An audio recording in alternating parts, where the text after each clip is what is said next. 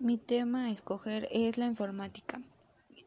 Es un conjunto de conocimientos técnicos que se ocupa de transmitir automáticamente la informática por medio de computadora. La informática también se llama computación. Es la rama de la ciencia que se encarga de estudiar la administración de métodos, técnicas y, y procesos al fin de almacenar procesos y transmitir información y datos de, de datos en forma digital.